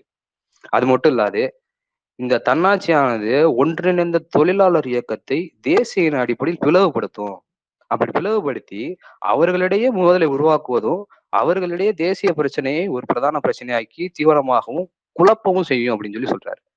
அப்போ இங்க என்ன பிரச்சனை நமக்கான நிலவுது அப்படின்றத தாண்டி வர்க்க ரீதியாக ஒன்று சுரன்றான் இல்லாட்டி வந்துட்டு இதன் தேசிய ரீதியாக உன வச்சிருந்தாலும் ஒடுக்கிறதா தெரிஞ்சாலும் அதற்கு பின்னாடி வர்க்க நலன் இருக்கு, அதனுடைய வர்க்க தன்மை இருக்கு பாரு அப்படின்னு சொல்லி காட்டக்கூடியதை மழுப்பக்கூடியதாக இருக்கிறது அப்படின்னு சொல்லி நம்மளால புரிந்து கொள்ள முடியும். இத இதை இதை வந்து விரிவிச்சு சொல்லக்கூடிய அடுத்த ஒரு சாப்டரா தான் பண்ட் அமைப்பு பண்ட் அமைப்பும் அதன் தேசியவாதமும் பிரிவினைவாதமும் சொல்றாரு. அதற்கு பிறகு காக்கேசியருடைய கலைப்புவாத மாநாடு, இது இரண்டையும் நம்ம இதுல பொருத்தி பார்க்கலாம் அழகா. பண்ட் அமைப்பு அப்படின்னு என்னன்னா, அது ஒண்ணும் இல்ல, ருஷ்யாவிலே இருக்கக்கூடிய ஒரு சமூக ஜனநாயகவாத அமைப்பாக இருக்கிறது. தங்களை சமூக ஜனநாயகவாதிகளாக சோசியல் டெமோக்ராட்டுகளாக காட்டிக்கொள்ளக்கூடிய பண்ட் அமைப்பு என்பது உண்மையாகவே சமூக ஜனநாயகவாதிகள் தானா அப்படின்னு கேள்வி கேட்கிற அளவு அதனுடைய நடவடிக்கைகள் இருக்கிறது. எப்படி அப்படின்னு சொல்லி பாத்தீங்க அப்படின்னா, யூதர்களை தேசிய இன ரீதியாக யூத மதம் என்ற அடிப்படையில் தேசிய இன ரீதியாக அவர்கள் அதை மட்டும் வைத்துக்கொண்டு ஒரு தேசியமாக கட்டமைத்துக் கொண்டு அந்த அடிப்படையில் அவர்களை அணி திரட்டுது. எப்படி எப்படிலாம் பண்ணுது அப்படின்னு சொல்லி பாக்குறதுக்கு முன்னாடி யூதர்கள் அங்க என்ன ஆக்சுவலா ருஷியால இருக்கிறாங்க அப்படின்றத நம்ம பார்க்கலாம். இப்ப யூதர்கள் வந்து விவசாய தொழில்களை செய்யக்கூடியவர்களாக, அதாவது கிராமப்புறங்கள் இருக்கவங்களாக ரொம்ப குறைவான சதவீதத்தினரே இருக்கிறாங்க. அவங்க அவங்கள தொண்ணூத்தாறு சதவீதத்தினர் வந்துட்டு பெரும்பாலும் வந்து நகரப்புறங்கள்லயும் ஆஹ் தொழில் ரீதியான ஒரு ஒரு நிறுவன தொழில் ரீதியான இப்படியான விஷயங்கள்லாம் அவங்க பங்கேற்று இருக்கிறாங்க. அதுல பலர் ஆஹ் அதுல இருக்கக்கூடியவங்களும் நிறைய முதலாளிகளும் இருக்கிறாங்க, தொழிலாளிகளும் இருக்கிறாங்க. அவங்க இந்த நகரமயப்பட்ட தொழில்களை ஈடுபட்டு கொண்டு இருக்கிறாங்க. இது ருஷ்யாவில் இருக்கக்கூடிய யூதர்களுடைய கண்டிஷன்ஸ் இப்படி இருக்குது, அவங்களுடைய மெட்டீரியல் கண்டிஷன்ஸ் இதுதான். ஆனா அப்படி அப்படி இருக்கக்கூடிய அந்த யூதர்கள் ஆஹ் அர்பன்ல வாழக்கூடிய அந்த யூதர்கள் ஒரே ஒரே ஒரே நகரத்துல மட்டும்தான் இருப்பாங்களா? இல்ல, பல்வேறு இடங்கள்ல சிறுதேசிய இனங்களாக அவங்க வாழ்ந்துட்டு தான் இருக்கிறாங்க. பல்வேறு நகரங்கள்ல ரஷ்யால இருக்கிறாங்க, ஆஹ் அதுக்கடுத்து வேற ஒரு நாட்டுல ஆஸ்திரியால இருக்கிறாங்க. இப்படியாக வெவ்வேறு நாடுகள்ல சிறுதேசிய இனங்களாக அதுலயும் கூட ரஷ்யாலும் கூட வெவ்வேறு நகரங்கள்ல அவங்க வாழ்றாங்க. இப்படியான ஒரு இதெல்லாம் அவங்க இருக்கிறாங்க. அப்ப இவங்களை வெறும் மத அடிப்படையில் மட்டும் வைத்துக்கொண்டு அவங்களுக்கான ஒரு ஆட்சி பகுதி என்று இல்லாது மத அடிப்படையில் மட்டும் வைத்துக்கொண்டு அவங்கள வந்து முன்னிறுத்துறாங்க. ஆனா யூதர்களுக்கு என்று உண்மையாவே பிரச்சனை இருக்கு. அவங்கள நிறைய அவங்கள வந்து ஹிட்லருக்கு முன்னாடியே கூட படுகொலை எல்லாம் செய்து செய்யப்பட்டு இருந்திருக்கு. ஆஹ் அந்த விஷயங்கள்லாம் அவங்களுக்கு நடந்துருந்துருக்கு.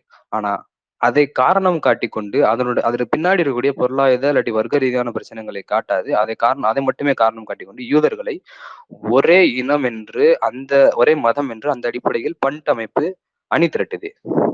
அது என்னென்னலாம் சொல்லுது அப்படின்னு சொல்லிட்டு இப்போ பார்ப்போம். அது பண்ட் அமைப்பினுடைய தேசியவாதம் என்று எவ்வளவு தூரம் போகுது அப்படின்னு கேட்டீங்கன்னா அதற்கூடாக அது பிற்போக்கம்சங்களை வலியுறுத்திக்கிட்டே வருது. பாருங்க, நம்ம சொன்னோம் தேசியர்களின் சுயநிர்ணயத்தை ஆதரிக்க கூடும் ஆதரிக்க முடியும், ஏன்னா பிரச்சனையினுடைய இடம் அதே போல அதனுடைய காலகட்டத்தை குறித்து ஆதரிக்கலாம் ஆதரிக்க கூடும் என்று சொல்கிறோம். அதை சொல்வதற்காகவே நம்ம வந்து தேசியவாதத்தையோ இல்ல தேசிய இனத்தினுடைய பிற்போக்குத்தனங்களை ஆதரிக்கிறதா கிடையாது, அதனுடைய பழமைப்பட்ட அந்த கலாச்சாரத்தையோ அதை ஆதரிக்கிறதா கிடையாது. ஏன்னா ஒவ்வொரு தேசத்தினுடைய பழமைப்பட்டத்துடைய கலாச்சாரம் என்பது எளிய மக்களை பாதிக்கக்கூடியதாக இருக்கிறது. அது இப்ப இந்த பர்டிகுலர் இந்த சமூகத்துல இருக்கக்கூடியதுல வர்க்க அஹ் இந்த இந்த சமூகத்துல இருக்கக்கூடியதுல பார்க்கும் பொழுது பாட்டாளி வர்க்கம் பெரிதாக பாதிக்கக்கூடியதாக அதன் மீது பிற்போக்கு அம்சங்கள் ஆஹ் அமுக்குவதாக நம்மளால பார்க்க முடியும். அப்ப அதெல்லாம் நம்ம ஆதரிக்கிறதாக இல்லை. ஒரு காலனி ஆதிக்கத்துக்கு எதிராக நிலப்பிரபுத்துவத்துக்கு எதிராக தேசியம் என்று கட்டமைக்கப்பட்டு ஒரு சுதந்திரமாக ஒரு அமைதியை நோக்கி நகர்வ இடத்துலதான் அது ஆதரிக்கப்பட வேண்டும் என்று பார்க்க முடியுது. அப்போ இதை இதை வச்சு நான் இன்னொன்னு சொல்றேன், பண்ட் என்ன பண்றாங்கன்றத பாருங்க. பண்ட் என்ன பண்றாங்க அப்படின்னா முழுக்க முழுக்க பிற்போக்குத்தனங்களை முன்வைக்கிறாங்க. மத அடிப்படையில் யூதர்களை பிரிக்கிறாங்க, மத அடி மத வேற்றுமையை காமிச்சு மற்ற மதத்தினரிடையே வேறுபடுத்தி பண்ட் என்று சமூக ஜனநாயகம் சொல்லக்கூடிய அந்த அமைப்பு பிரிக்குது. அது பிரித்து என்ன பண்ணுது அப்படின்னா எந்த அளவுக்கு எக்ஸ்ட்ரீமா போகுது அப்படின்னா ஹீப்ரூடைய அந்த அவங்க பேசக்கூடிய மொழி அந்த மொழி அப்புறம் வந்து ஹித்திஷ் சொல்லுவாங்க அந்த மொழி அந்த மாதிரியான அவங்களுடைய மொழிகளை பேசக்கூடியவங்களை முன்னெடுத்தது. அவங்களுக்குன்னு வரக்கூடிய அந்த முக்கியமான ஒரு ஹாலிடே வரும், ஒரு லீவ் வரும். அந்த லீவை வந்துட்டு அவங்க வந்துட்டு ப்ரமோட் பண்ணி அந்த லீவுக்கு வந்து கோரணும், அதுக்கான உரிமைகள்லாம் நீங்க தரணும், ஸ்பெஷல் ஸ்டேட்டஸ் மாதிரி தரணும் அப்படின்னு சொல்லி அதற்காக பாட்டாளி மக்களை திசை திருப்பி அணி திரட்டுது. இப்படி இதை விட கொடுமை என்னன்னா அவங்க என்ன மாதிரியான பரப்புரைகள்லாம் அவங்க கிட்ட இருக்கு அப்படின்னு பார்த்தோம்னா ஆஹ் ஒரு யூத நோயாளி வந்து ஒரு ஹாஸ்பிட்டல் போனான் அப்படின்னா அவனை பார்த்துக்கக்கூடிய டாக்டர் ஒரு யூதானா இருக்கணும், அவனா மட்டும்தான் அவனால சிறந்த சிகிச்சை அளிக்க முடியும், அவனை வந்துட்டு சாட்டிஸ்ஃபைங்கா போயிட்டு அங்கே போயிட்டு வருவான் அப்படின்ற அளவுக்கு அதனுடைய எக்ஸ்ட்ரீம் இருக்குது.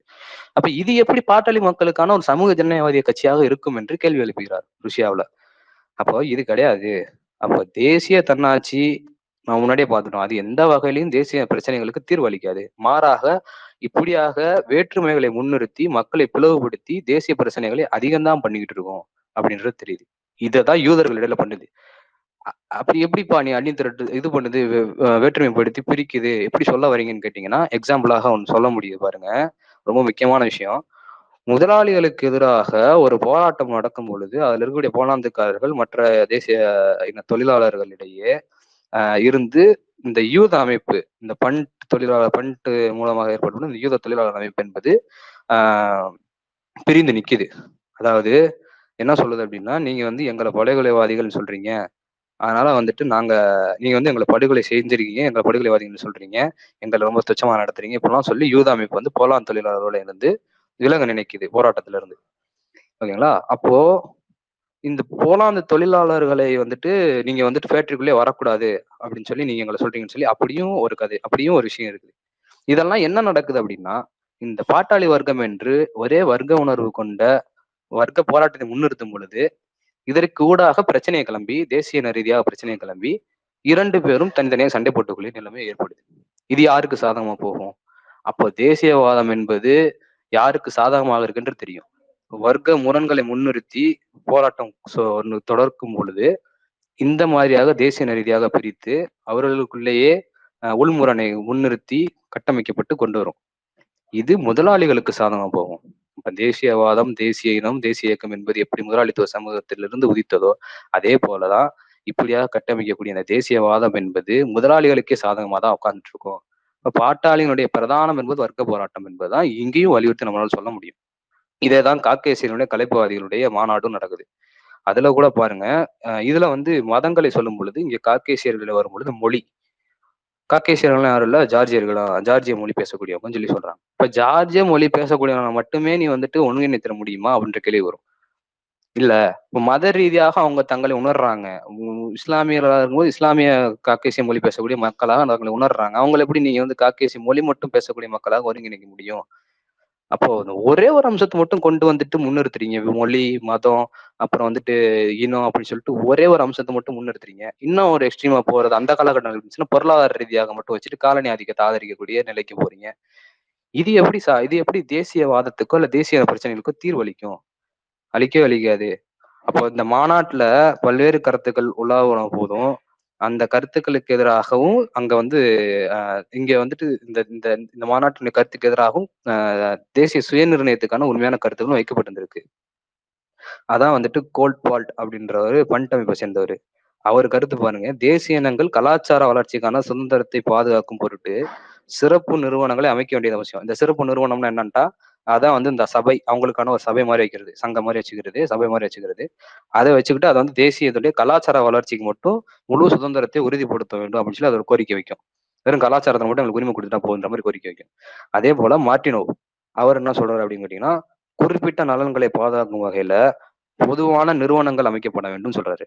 தேசிய இனங்களுடைய கலாச்சார வளர்ச்சிக்கு சுதந்திரத்தை உறுதிப்படுத்தும் வகையில சிறப்பு நிறுவனத்தை அமைப்பது நடக்காத ஒரு விஷயம் அப்படின்னு சொல்லி சொல்றாரு. இப்போ யூக்ரோ அவர் என்ன சொல்றாருன்னு பார்த்தோம்னா, தேசிய இன பிரச்சனையை பொறுத்தவரையில எதிர்மறையான ஆலோசனைகள் தான் முன்வைக்க முடியும்.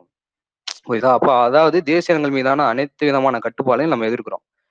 ஆனா சமூக ஜனநாயகவாதிகளாக நாம் நாம் அந்த குறிப்பிட்ட தேசிய இனம் தானே வரும் என்று கருத்தோடு ஒத்துப்போக முடியாது. அவ்வாறு கருதுவது தன்னெழுச்சி இயக்க போக்காகும் சொல்றாரு. கடைசியாக கோல்ட்சோவ், இதெல்லாம் என்னன்னா மாநாடுல இவங்க வைக்கக்கூடிய கருத்துக்கள், இந்த மாநாடுல நடந்த விவாதங்கள், அதுதான் சொல்றேன். இப்போ கோல்ட்சோவுடைய கருத்து என்னன்னா, அமைப்புல இருந்து வந்த உறுப்பினர்கள் அவர்களது தேசியவாதத்தை குறிப்பிட்ட போதெல்லாம் அவங்க பாதிக்கப்பட்டார்கள். ஆயினும் பண்ட் பிரதிநிதி முன்வைத்த திருத்தம் முழுக்க முழுக்க தேசியவாத தன்மை கொண்டது. இப்போ புரியுதா? பண்ட் என்ற அந்த யூதர்களுடைய அமைப்பு என்பது முழுக்க முழுக்க தேசியவாத தன்மை கொண்டது என்று கோல்ட்சோவ். அப்பவே வந்து ஸ்டாலின் போலவே இவர்களும் வந்துட்டு இது ஒரு தேசிய தன்மை, இது வந்து இது வந்து தேசியவாதம் என்று அடையாளம் கண்டு சொல்லியிருக்கக்கூடிய சமூக ஜனநாயகர்களும் இருந்திருக்கிறாங்க. அவங்க என்ன சொல்றாங்க, அவர் என்ன சொல்றாங்க, அழிந்து கொண்டிருக்கும் தேசிய இனங்களை கூட பாதுகாக்கும் பொருட்டு நம் தாக்குதலை முறையை கொண்டு கேட்டுக்கொள்ள வேண்டும் என்று சொல்றாரு அவர். இப்போ கோல்ட்பாட்டினுடைய திருத்தம் பெரும்பான்மையினால புறக்கணிக்கப்பட்டிருக்கு. கோல்ட்பாட்டன் யாருன்னா அவர் வந்து இந்த பண்ட் அமைப்பு, இந்த யூதருடைய அமைப்பு பிரதிநிதிப்படுத்தக்கூடியது. இந்த மூன்று பேரும், அதாவது இதுக்கு முன்னாடி பேசின இந்த மூன்று பேரும் வந்துட்டு கோல்ட்பாட் இந்த பண்ட் அமைப்பை சேர்ந்தவருடைய கருத்து என்பது தேசியவாதம் என்று அடையாளம் காட்டி அதை திருத்துக்கடா அப்படின்னு சொல்லிட்டு அந்த மாநாட்டிலே முடிவு செஞ்சு இது பண்றாங்க. அப்போ இவங்க ஒன்று முன்னிறுத்துறாங்க. இந்த மாநாட்டில் என்ன, காக்கேசியலுடைய மாநாட்டில் என்ன நடந்துச்சுன்னா, அது தேசிய தன்னாட்சியை, பண்பாட்டு தன்னாட்சியை ஆதரிச்சிச்சு அப்படின்னு சொல்லி சொல்றாங்க. அப்படி கிடையாது, அது கிடையாது. அதுக்கு மாறாக அங்கே நடந்த விஷயங்கள் என்பது ஆஹ் ஸ்டாகோ மாநாட்டில் நிறைவேற்ற அந்த ஒப்பந்தத்தின் அடிப்படையில் என்ன சொல்றாங்கன்னா, பண்ட் அமைப்பு வந்து அதனுடைய தேசிய திட்டத்தை வை வைத்துக்கொள்ள அனுமதிக்கப்படுது. நீ வச்சுக்கோ, பண்ட் அமைப்பு வந்து தேசியத்தை வச்சுக்கோ, அது ஒன்றும் வச்சு இல்லை. ஆனா இந்த மாநாடு அதை ஆதரிக்கல. கலாச்சார தன்னாட்சி என்பது பொதுவான கட்சி திட்டத்துக்கு எவ்விதத்திலும் வந்து முரணானது இல்லை என்று எடுத்துக்கொண்டாலும் அது வந்து ஆதரிக்கல நாங்க அப்படின்னு சொல்லி சொல்றாங்க. அப்போ இங்க வந்து காக்கேசியன் மாநாட்டுல பண்ட் அமைப்பினுடைய இந்த கலாச்சார தன்னாட்சிக்கு ஆதரிக்கல. அதே போலதான் இதே கலாச்சார தன்னாட்சியை வேறு வேறு வடிவத்தில் சொல்லி வரக்கூடிய ஆஹ் இவங்க கிட்ட காக்கேசியர்கள், அதாவது காக்கேசியராக இருக்கக்கூடியவங்களுடையும் அதே கருத்தா வருது, அதாவது ஜார்ஜியர்கள். அதுக்கடுத்து பார்த்தோம் அப்படின்னா ரஷ்யாவில் கூட தேசிய பிரச்சனை என்று நம்ம விட்டு முன்னுறாரு. இதுதான் இறுதியான தலைப்பு. என்னன்னா, இன்னும் தேசிய இன பிரச்சனைக்கான ஆக்கப்பூர்வமான ஒரு தீர்வை நம்ம சொல்ல வேண்டியது இருக்குன்னு தான் இந்த இடத்தை ஆரம்பிக்கிறாரு. ரஷ்யாவில் நிலவக்கூடிய சூழ்நிலையை நம்ம துல்லியமாக கணக்கில் எடுத்துக்கொள்ளணும் அந்த பிரச்சனை ஆராயும் பொழுது. ஸோ பிரச்சனை முன்வைத்தல்ன்ற தலைப்புல இருந்தே நம்ம அதை புரிந்து கொள்ள முடியும். ஒவ்வொரு இடத்திற்கும் மேற்பட்ட அந்த ஸ்தூலமான, அதாவது ஸ்பெசிஃபிக்கான கண்டிஷன்ஸ், மெட்டீரியல் கண்டிஷன்ஸ் இருக்கும். அந்த கண்டிஷன்ஸை நம்ம எடுத்து ஆராயணும். அது அந்த காலகட்டங்களுக்கு ஏற்றவாறு ஆராயணும். இது எல்லாத்தையுமே நம்ம பண்ணணும். இவ்வாறு இந்த நாட்டை ஜனநாயகப்படுத்தணும். இது முதல்ல ஒரு நிலப்பிரபுத்துவ தன்மையில இருக்கு. இங்க பல பிற்போக்கம் சொன்னது, இதை ஜனநாயகப்படுத்தக்கூடிய விஷயங்கள் தேவைப்படுது. இப்ப தேசிய இன பிரச்சனை தீர்ப்பதற்கு ஏதுவான சூழ்நிலையை அமைப்பது என்பது ஜனநாயகப்படுத்துவதுலதான் நடக்கும் அப்படின்னு சொல்றாரு. இப்ப இந்த பிரச்சனைகளுக்கு தீர்வு காண முயற்சிக்கும் பொழுது உள்நாட்டு சூழ்நிலையை மட்டும் கணக்கில் எடுத்துக்கொள்ளக்கூடாது, வெளிநாடுகள்ல நிலவக்கூடிய சூழ்நிலையும் கணக்கில் எடுத்துக்கொள்ளணுன்றாரு. புரியுதுங்களா? அதுதான் வந்து சூழ்நிலை, அந்த காலகட்டம், எந்த காலகட்டத்துல நம்ம சர்வதேச ரீதியாக இந்த காலகட்டத்தில் நகர்ந்து கொண்டிருக்கிறது, என்ன மாதிரியான மாற்றங்கள் இருக்குது, வித்தியாசங்கள் இருக்குது என்பதெல்லாம் ஒப்பிட்டு பார்க்க பார்க்க முடியுது. இப்போ அந்த சூழ்நிலையை கணக்கில் எடுத்து பார்க்கும்பொழுது ரஷ்யாவுக்கு ரஷ்யா ஐரோப்பாவிற்கும் ஆசியாவுக்கும் இடையில இருக்குது, ஆஸ்திரியாவுக்கும் சீனாவுக்கும் இடையிலேயே அமைக்கப்பட்டிருக்குது. ஆசியாவில் ஜனநாயகத்தினுடைய வளர்ச்சி தவிர்க்க முடியாது, அங்க ஏற்பட்டே ஆக வேண்டும் என்று இருக்கு. ஏன்னா ஐரோப்பாவினுடைய ஆதிபத்தியத்தினுடைய வளர்ச்சியும் தற்செயலானதல்ல அப்படின்னு சொல்லி முன்னிறுக்கிறாரு. அது முழுக்க முழுக்க முதலாளித்துவத்தினுடைய ஒரு ஆஹ் சமூகத்தினுடைய விளைவு பயனது. அதுதான் வந்துட்டு அங்க அதனுடைய மூலதனம் தான் மலிவான சந்தை, மலிவான உழைப்பையும் ஆஹ் ஈஸியா கிடைக்கக்கூடிய மூலப்பொருட்களையும் அதே நேரத்துல சந்தையையும் தேடிக்கொண்டு அது போகுது. அதுலதான் வந்து க ஏகாதிபத்தியத்தை அது வந்து ஆசிய நாடுகள்ல நிறுவுது. இதன் இதை எதிர்த்து இதனூடாக ஒரு ஜனநாயக கோரிக்கை முன்வைக்கக்கூடிய, ஜனநாயக வளர்ச்சி முன்வைக்கக்கூடிய தேசிய இயக்கங்களும் ஆசியாவில் ஏற்படுது. இதெல்லாம் வந்துட்டு நமக்கு பார்க்க முடியுது. இப்போ இதுதான் வந்து அஹ் இது போல நம்ம நம்ம நாட்டை ஆராயணும். இங்கே ஆசியா நடந்தது நடக்க நம்ம ஏன்னா அரை ஆசிய நாடாகவும் அரை ஐரோப்பிய நாடாகவும் ரஷ்யா என்பது இருக்கிறது. இப்போ தேசிய இனங்களுக்கான சுய சுயநிர்ணய உரிமையை மார்க்சியவாதிகள் விட்டுவிட முடியாதுன்னு சொல்ல முடியுது. இதோட நான் ஒரு விஷயத்த விட்டு அதை மட்டும் சொல்லிட்டு சொல்லிடுறேன். என்னன்னா, காக்கேசியர்கள் அந்த மாநாட்டில் என்ன ஒரு காக்கேசியர்கள் என்ன ஒன்று சொல்லியிருப்பாங்கன்னா, ரொம்ப ரொம்ப டேஞ்சரானது காக்கேசியர்களுடைய ஒரு விஷயம் இருக்கும், ஒரு வாதம் இருக்கும். அதை நான் முக்கியமாக குறிப்பிட்டு சொல்லணும். என்னன்னா, வட்டார தன்னாட்சி அவங்க முன்னிறுத்திருப்பாங்க. இந்த வட்டார தன்னாட்சின்றது என்ன அப்படின்னு சொல்லி கேட்டோம்னா, தங்களுடைய வளங்களை தாங்களே வந்து பயன்படுத்திக் கொள்ளக்கூடிய ஒரு உரிமை, அரசியல் ரீதியாகவும் ஏற்படக்கூடிய ஒரு உரிமை. ஆனா இந்த வட்டார தன்னாட்சி என்பதை இப்படி இவங்க சொல்லிட்டு, இதுதான் பேசிக், இதுதான் வந்து சுயநிர்ணயம் என்பதும், இதை வந்து வேறு விதமாக அவர்கள் திரித்து கட்டினார்கள் என்றுதான் பார்க்க வேண்டும். அது என்ன, அது வேறு திரித்து கட்டினார்கள்னா, ஒரே மொழி பேசக்கூடிய ஜார்ஜியர்கள் மட்டும் ஒன்று சேரணும் அப்படின்ற மாதிரி இருந்தாங்க. அப்ப ஜார்ஜியர்கள் வெவ்வேறு இடங்கள்ல இருக்கிறாங்க, வெவ்வேறு கலாச்சாரங்களில் அடிப்படையில் இருக்கிறாங்க, வெவ்வேறு மதங்களை பின்பற்றுகிறார்கள். இவர்களை எப்படி ஒரே தன்மையில் அடக்க முடியும் நீங்க சொல்வது போல்? அப்ப இது வந்து நீங்க அடக்குறது எப்படி கொண்டு வரது, இது எப்படி பாசிபிள்? இது ஒரு கருத்து முதல்வாதம், ஒரு கருத்தை மட்டும் தான் வைக்கணும். இதுக்கான பிரதிபலன் என்பது, இதுக்கான சமூக யதார்த்தம் என்பது நிகழாது அப்படின்றது நமக்கு தெரியுது. அப்போ இந்த வட்டார தன்னாட்சின்னு சொல்லிட்டு வர்றாங்க, இவங்களும் சமூக ஜனநாயகவாதிகள் என்று சொல்லக்கூடியவர்கள். காக்கேசியர் மாநாடு, காக்கேசியர்கள் சொல்றது அதே போலதான். பண்ட் அமைப்பு, அவங்களும் சமூக ஜனநாயகவாதின்னு சொல்லிக்கொள்ளக்கூடியவர்கள். ஏன் அதை குறிப்பிட்டு குறிப்பிட்டு சொல்றேன் அப்படின்னா, கடைசி அதுக்கான ஒரு இது சொல்றேன், அதுல அப்போ உங்களுக்கு இது கிளியரா இருக்கும். நன்றி. இப்போ சுயநிர்ணய உண்மையை ஆதரிக்கிறது அப்படின்றது வந்து இந்த தேசிய பிரச்சனைக்கான ஒரு தீர்வான அம்சம். அதான் அந்த வட்டார தன்னாட்சியை நம்ம சொல்றது, அவங்க அவங்களுடைய இது பண்றது. அப்போ கலாச்சார தன்னாட்சி என்பது பொருத்தம் பண்றது.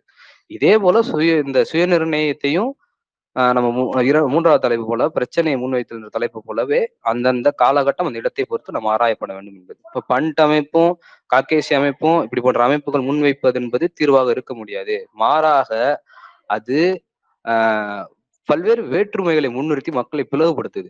ஒற்றுமையாக இருக்கக்கூடிய ஒரு ஒற்றுமை முன்னிறுத்தக்கூடிய வர்க்க ஒற்றுமை முன்னிறுத்தக்கூடிய ஒரு அம்சம் என்பது அதுல இல்லை அப்படின்றது நமக்கு தெல்ல தெளிவு. ஸோ இதெல்லாம் நம்மளால பார்க்க முடியுது.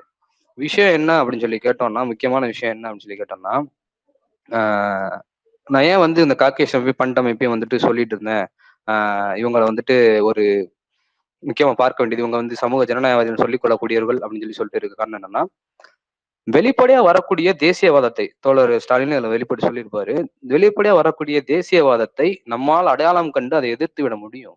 ஆனா இப்படி தாங்கள் பாட்டாளி வர்க்கத்துக்கானவர்கள் என்று சொல்லிக்கொள்ளக்கூடிய, இல்லாட்டி சமூக ஜனநாயகவாதிகள் என்று சொல்லிக்கொள்ளக்கூடிய இப்படியான தேசியவாதத்தை, இது ஒரு பிற்போக்கு இந்த தேசியவாதம், இந்த இந்த தேசியவாதத்தை எப்படி நீங்க எதிர்கொள்வீர்கள்? இது ரொம்ப சிக்கலான விஷயம். வட்டார தன்னாட்சின்னு சொல்றாங்க, தொழிலாளர்களிடையே அவங்க போயிட்டு வேலை செய்ய இது பண்றாங்க, அவங்களை வந்து பிளவுபடுத்துறாங்க, அவங்களுடைய ஆதரவை பெற இது பண்றாங்க பெறாங்க. அப்ப இப்படியான தேசியவாதத்தை கொண்டு வரக்கூடிய இந்த அமைப்புகளை எப்படி நீங்க வந்துட்டு ஹேண்டில் பண்ணணும்? அது இது வந்து ரொம்ப சிக்கலான ஒரு அமைப்பு என்று அவர் நம்ம கிட்ட முன்னிறுத்தி தான் இவ்வளவு தூரம் எக்ஸ்பிளைன் பண்ணிட்டு இருக்காரு. டே புரிஞ்சுக்கோங்க, கலா தேசியவாதம் என்றால் என்ன அப்படின்றதுக்கான அந்த கிளியர் கட்டை சொல்லிட்டு, தேசிய இயக்கம் எங்க ஆரம்பிக்கும், பிரச்சனை நீ எப்படி அணுகணும், அதை எப்படி முன்வைக்கணும், அதை பொருளாதார ரீதியா சாரி ஒரு ஒரு பொருள் முதல்வாத அடிப்படையில் எப்படி ஆராயணும் அப்படின்றதெல்லாம் நம்ம கிட்ட எக்ஸ்பிளைன் பண்ணிட்டே வர்றாரு. அப்போ இங்க என்ன தீர்வா இருக்கும் அப்படின்னு சொல்லி பார்த்தோம்னா, முன்னாடியே சொன்னது போல ஒரு முழுமையான அமைதிக்கு சோசியலிசம் மட்டுமே தீர்வு. சோசியலிசத்துக்கு நகரக்கூடியதான் தீர்வு. அந்த சோசியலிசத்தை எப்படி கட்டமைப்பது, இல்லாட்டி எப்படி பண்ணுவது என்றால், ஒவ்வொரு இடத்திற்குள்ள அந்த ஸ்தூலமா அந்த ஸ்பெசிபிக்கான மெட்டீரியல் கண்டிஷன்ஸை, பிரச்சனைகளை ஆராய வேண்டும், ஆராய்ந்து நம்ம முன்வைக்க வேண்டும் என்பதுதான். ரஷ்யாவில் இருக்கக்கூடிய பிரச்சனை ஆஸ்திரேலியாவில் இருக்காது, ஆஸ்திரேலியாவில் இருக்கக்கூடிய பிரச்சனை ரஷ்யாவில் இருக்காது. ஸோ ரஷ்யாவில் இங்கே அவர் முன்வைத்தது என்னன்னா, நமக்கு இங்கே இருக்கக்கூடிய பிரச்சனை என்பது நிலம் அடிப்படையில் இருக்கு, விவசாய புரட்சி என்பது ஏற்படணும், விவசாய அடிப்படையில் இருக்கு, இப்படியான விஷயங்கள்லாம் இங்கே இருக்கு. அதான் பீஸ் பிரெட் லேண்ட் என்று கூட அந்த புரட்சிக்கு முன்வைக்கக்கூடிய கோஷங்களும் அதன் அடிப்படையில் தான், நிலத்தின் அடிப்படையில் இருக்கும். நிலம் எங்கேது ஒரு பிரதான பிரச்சனை. அதற்கு பின்னாகத்தான் தேசிய இன பிரச்சனை என்பது எழுந்த ரஷ்யாவில் பெருசாக, அதாவது புரட்சிக்கு பின்னான காலகட்டங்கள் அதிகமாக. இப்போ ஆஸ்திரியாவில் இருக்க போலவே இங்கே கண்டிஷன் இங்கே கொண்டு வராங்க, இங்கே நாடாளுமன்றமே கிடையாது, அவர் எப்படி இங்கே அந்த பிரச்சனை எல்லாம் சொல்லிட்டு இருக்கீங்க, ஜனநாயக கோரிக்கை வைக்க முடியல எங்களால், இப்போ அதெல்லாம் பண்ணணும்னு சொல்லிட்டு சொல்றாங்க. அதன் அடிப்படையில் தான் தேசிய சுயநிர்ணயத்தையும் அவங்க மற்ற தேசிய இனங்களை இணைக்கும் பொழுது ஆதரிக்கிறாங்க. அதற்காக இந்த மார்க்சிய செயல் திட்டத்துல ஒன்பதாவது பருவம் அதுதான் சொல்லி இருக்கிறாங்க.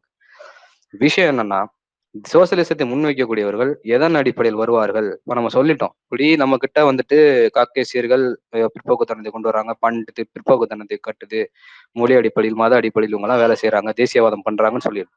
அப்போ உண்மையாக தேசிய இனத்துக்கு பிரச்சனைக்கு தீர்வா எது இருக்குன்னு கேட்டோம்னா, ஒரு பொதுவான கலாச்சாரத்தை உண்டாக்கும். இந்த பொதுவான கலாச்சாரம் என்பது, இது கலாச்சாரத்தை சொல்ல, பொதுவான கலாச்சாரம் என்பது தொழிலாளர்களிடையே இருக்கக்கூடிய வர்க்க உணர்வு ஒற்றுமையில் ஒரு கலாச்சாரம் உதிக்கும். இது சோசியலிசத்தின் அடிப்படையில் இருக்கக்கூடிய ஒரு கலாச்சாரம் என்பது. அதை தாண்டி தேசிய இனங்கள் வெவ்வேறு அமைப்பாக பிரிவதை கடந்து ஒரே அமைப்பாக ஒன்றிணைவது என்பது இருக்கு. பாட்டால் வர்க்கம் என்ற அடிப்படையில் ஒரே அமைப்பாக ஒன்றிணைவது என்பது இருக்கிறது. அப்போ ஒரே அமைப்பாக ஒன்றிணைந்து தேசிய பல்வேறு தேசிய இனங்கள் ஒன்றிணைந்து தங்களுடைய வர்க்க நலன்களுக்காக அது போராட வேண்டும். குறிப்பாக பாட்டாளி வர்க்கத்துக்கு அதை சொல்லக்கூடியதுதான். அப்போதும் இதன் மூலமாகத்தான் தேசிய இன அடிப்படையிலான ஒடுக்குமுறைகளுக்கு எதிராகவும் நம்மளால் தீர்வு காண முடியும். அதே நேரத்தில் தேசிய இன பிரச்சனையை தாண்டி ஆஹ் வர்க்க அடிப்படையிலான வர்க்க முரண்கள் முன்னிற்கக்கூடிய இந்த சுரண்டலுக்கு எதிராகவும் நம்மளால் தீர்வு காண முடியும் அப்படின்று நம்ம கிட்ட சொல்ல வர்றாரு. அப்போ தேசிய தேசிய இனத்துக்கான பிரச்சனை என்பது இவர்கள் வைக்கக்கூடிய தேசிய தன்னாட்சியில் இல்லை என்று நமக்கு தெல்ல தெளிவாக தெரிகிறது. சோ இது எல்லாமே நமக்கு வந்துட்டு சொன்ன விஷயங்கள். ஆஹ் தொழிலாளர்களின் அனைத்து தேசியங்களின் ஒருமித்த உணர்வுன்றதான் கோட்பாடு. இந்த கோட்பாட்டின் அடிப்படையில் தேசிய பிரச்சனைக்கான தீர்வை சாராம்சமான விஷயமாகும் என்று நம்ம கிட்ட முன்னிறுத்தி முடிக்கிறார். அப்போ இந்த பண்ட் அமைப்பு, காக்கேசிய அமைப்பு, இது போன்ற நீங்க கம்பேர் பண்ணிக்கலாம். இங்க இருக்கக்கூடிய அமைப்புகளுடைய பேர்கள்லாம் போட்டுக்கலாம், வெவ்வேறு நாடுகள்ல இருக்கக்கூடிய அமைப்புகளுடைய பேர்கள்லாம் போட்டுக்கலாம். அப்ப இந்த அமைப்புகள்லாம் தேசியவாதம் கட்டுகிறதே, இதெல்லாம் வந்துட்டு இந்த மக்களை பிளவுபடுத்துகிறது என்றால் அது முழுக்க முழுக்க முதலாளித்துவத்துக்கு சாதகமானது, முதலாளித்துவத்துக்கு ஏதுவானது. இப்போ வைக்கக்கூடிய காலகட்டங்கள், இந்த காலகட்டத்தை அறியாமல் வைக்கிறார்கள். அவங்களுடைய இடத்தை பொறுத்து நம்ம ஆராய்ந்து பார்க்கணும் என்று இருக்கிறது. அப்போ இதை தெரிந்து பண்கிறார்களா தெரியாமல் பண்கிறார்களா என்பது அவர்களுக்கு தான் வெளிச்சம். இது அறியாமையிலே பண்றாருங்களா உண்மையாவே, இல்லாட்டி அறிந்துதான் பண்றாங்களா அப்படிங்கிறது அவங்களுக்கே வெளிச்சம். ஆனால் ஒன்று மட்டும் தெளிவிங்க, தேசியம் என்ற கருத்தும் தேசியவாதம் என்பதும் தேசிய இயக்கங்கள் என்பதும் இதெல்லாம் முதலாளித்துவத்தினுடைய கருத்தாக்கங்கள், முதலாளித்துவத்திலிருந்து எழுந்தது, உயிர்த்தெழுந்தது, இதுல இருந்து வந்ததுதான். இதை பாட்டாளி வர்க்கம் எந்த அடிப்படையில் அணுக வேண்டும், எந்த அடிப்படையில் ஆதரிக்க வேண்டும் என்பதை நாம் பார்த்தோம். ஒரு ஒரு அமைதியை நோக்கி, ஒரு பிற்போக்குத்தனத்துக்கு எதிராக, காலனி ஆதிக்கத்துக்கு எதிராக, ஆதிக்கத்துக்கு எதிராக, தேசிய ஒடுக்குமுறைக்கு எதிராக நிற்க வேண்டும் என்பது உறுதி. அதே நேரத்தில் சர்வதேச அளவிலான ஒற்றுமை என்பதும், சர்வதேச அளவிலான குறிப்பாக வர்க்க அடிப்படையிலான ஒற்றுமை என்பதும், வர்க்க பகைமைகளுக்கு எதிரான சுரண்டல்களுக்கு எதிரான போராட்டத்தை முன்வைப்பதும் தான் பாட்டாளி வர்க்கத்தினுடைய பிரதானம். இதான் முக்கியம். ஸோ இதெல்லாமே நமக்கு இந்த நூல்ல இருந்தும் கிடைச்சிருக்கு. தோழர் லெனினுடைய நூல்லையும் சுய நிர்ணயம் அப்படின்னா என்ற அடிப்படையிலும் பேசிட்டே வர்றாரு. அது நிறைய தேசியம், தேசியவாதம், தேசிய இன பிரச்சனை இப்படி எல்லாம் விஷயங்கள்லாம் வரும். அதுக்கான விளக்கங்களாக ஒரு ஆய்வாக இருக்கிறது. குறிப்பா சொல்லணும்னா, நான் நம்ம தெரியும் பாட்டாளி வர்க்கம் பாட்டாளி வர்க்கம்னு சொல்லிட்டு நீங்க வர்க்க சார்பு எடுத்து பேசுறீங்களான்னு நீங்க நினைக்கலாம். அப்படின்னா அப்படியும் கூட எடுத்துக்கலாம், ஒன்றும் பிரச்சனை இல்லை. எதுவுமே இங்க ஒருதலை பட்சமா தான் இருக்கிறது ஒரு பார்வை இருக்கு. அப்ப விஷயம் என்னன்னா, இந்த நூலை மட்டும் பர்டிகுலரா சொல்லணும் அப்படின்னா ஒரு ஆய்வு, ஒரு ஒரு அந்த உன்னுடைய வெளிப்பாடு எப்படி இருக்கும் என்றால் அது இந்த நூலை நம்மளால சொல்ல முடியும். தோழர் ஜே ஸ்டாலினுடைய மார்க்சியம் தேசிய இன பிரச்சனை பற்றி என்ற நூலை பத்தி நம்மளால சொல்ல முடியும். போய் அந்த அவர் ஆழ்ந்த காலகட்டத்துக்கும் இது பொருந்தும். அந்த காலகட்டத்தினுடன் அவர் வைத்த ஆய்வு, அந்த ஆய்வை எப்படி வைக்க வேண்டும் என்று அவர் சொல்லிய விதம் இந்த காலகட்ட முறையும் ரொம்ப ரெலவெண்டா பொருந்தக்கூடியதாக இருக்கிறது. முன்னே சொன்னதையும் திருப்பி நான் சொல்றேன், தோழர் லெனின் மகத்தான ஒரு மார்க்சிஸ்ட், ஒரு மிகப்பெரிய தத்துவவாதி, மிகப்பெரிய ஒரு அரசியல்வாதி, மிகப்பெரிய ஒரு புரட்சிக்காரர். அடிக்கிட்டே போல அவருடைய புகழ்களை. தோழர் லெனின் வந்து ரொம்ப பெரிய ஆஹ் கிட்டத்தட்ட ஒரு முக்கியமான இலக்கியவாதி அவரு. அஹ் மக்சிம் கார்கி அவர்கிட்ட அவர் குறிப்பிடுற விஷயம் பாருங்க, இந்த தேசியவாதத்துக்கு எதிராக இல்லாட்டி தேசிய அடிப்படையில் இந்த பிரச்சனைக்கு தீர்வாக ஒரு காக்கேசியன், ஒரு ஒரு ஜார்ஜியன் நம்ம கிடைச்சிருக்கிறான், இதை பத்தி பேசுறேன்னு சொல்லி சொல்றாரு. அந்த அடி அந்த அளவுல ஸ்டாலின் வந்து புகழப்பட்டு இல்லாட்டி வந்துட்டு ஒரு ஆஹ் ஒரு அப்ரிசியேஷன் அவருக்கு கிடைச்சிருந்துருக்குன்னா, அப்ப இந்த நூல் வந்துட்டு அதுக்கு ரொம்ப இதான் அது பார்க்க முடியுது, பொருந்தக்கூடியதான் அந்த நூலை பார்க்க முடியுது.